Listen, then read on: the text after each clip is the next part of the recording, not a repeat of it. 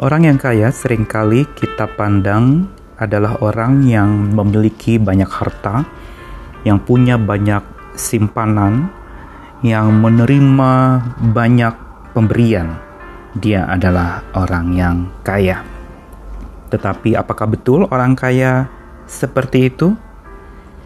Saya Nicholas Kurniawan akan menemani kita pagi ini dalam Sapa Pagi hari ini sabdanya menyapa kita lagi dari Lukas pasal yang ke-21 ayat yang kedua sampai keempat.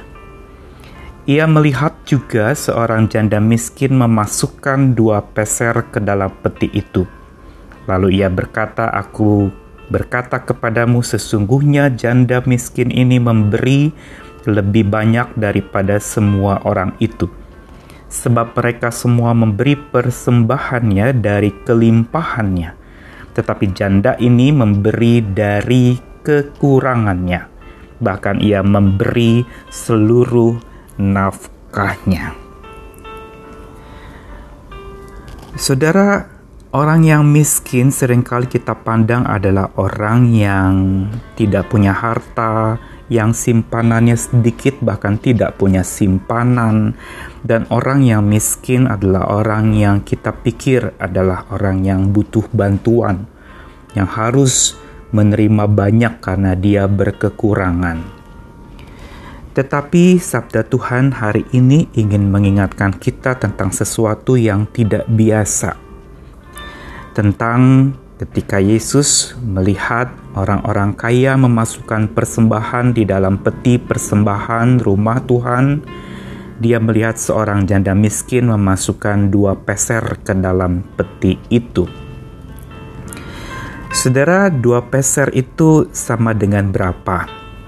Di dalam bacaan lain, di dalam kitab Injil dikatakan dua peser itu sama dengan harga satu duit yang itu sama dengan harga dua ekor burung pipit dalam pengingatan Yesus kepada para pengikutnya untuk tidak khawatir, tapi coba melihat bagaimana burung pipit dijagai dan dipelihara oleh Tuhan.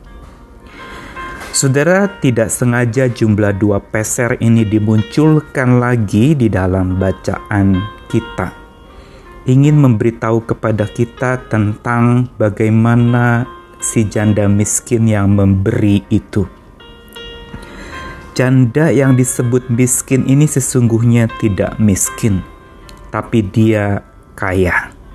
Kenapa dikatakan demikian? Karena dia justru memberi, Yesus katakan, lebih banyak dari orang-orang yang memberi dengan jumlah nominal yang menurut ukuran waktu itu sangat besar. Saudara, kenapa Yesus memuji janda miskin ini? Dia melihat sesuatu yang berbeda. Karena dia melihat kalau orang yang punya banyak harta dan memberi banyak itu biasa. Tapi orang ini, janda miskin ini kurang harta, bahkan dia butuh untuk diberi tetapi dia malah memberi lebih banyak. Dalam arti banyak bukan nominalnya, tapi banyak dibandingkan dengan apa yang dia punyai. Dia beri justru seluruhnya. Yang ini berkaitan dengan upah harian pekerja waktu itu.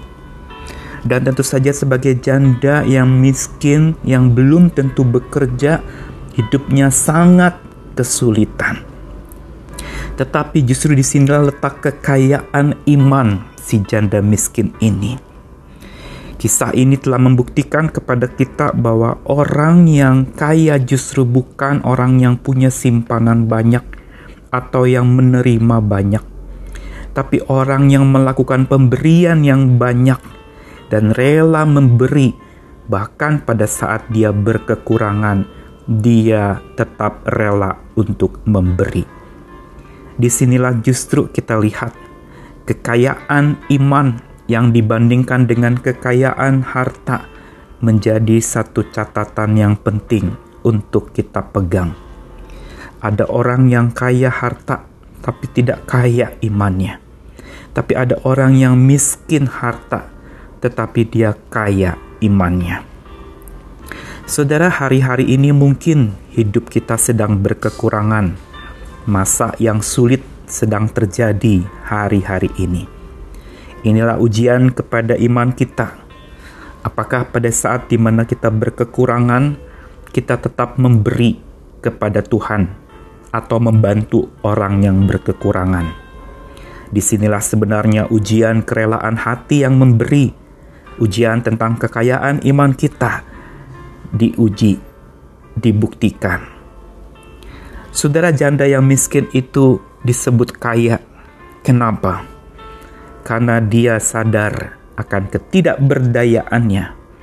Dia tidak berdaya dalam hal dana, tapi dia justru menyadari bahwa daya hidupnya itu berasal dari Tuhan. Ini yang menyebabkan dia disebut kaya dalam iman. Dia menyadari tidak berdaya dan dia bergantung kepada Tuhan Sang Maha Daya. Dan yang kedua, dia bukan saja diberdayakan oleh Tuhan untuk menjalani hari-harinya, tetapi dia juga memiliki percaya yang lebih besar dari orang-orang kaya yang memberi persembahan ke dalam peti itu. Karena perempuan ini, janda miskin ini dalam segala keterbatasannya, dengan tidak mengerti besok bagaimana kehidupan dan penghidupannya, tetapi dia justru tetap memberi. Karena bukan saja dia diberdayakan oleh Tuhan, tapi karena dia betul-betul percaya kepada Tuhan. Inilah kekayaan iman seorang pengikut Tuhan. Diberdaya oleh Tuhan dan tetap percaya pada pemeliharaan Tuhan. Mari kita beri diri, diberdayakan oleh Tuhan, dan tetap percaya kepada Tuhan. Salam pagi, selamat berjuang lagi. Tuhan memberkati. Amin.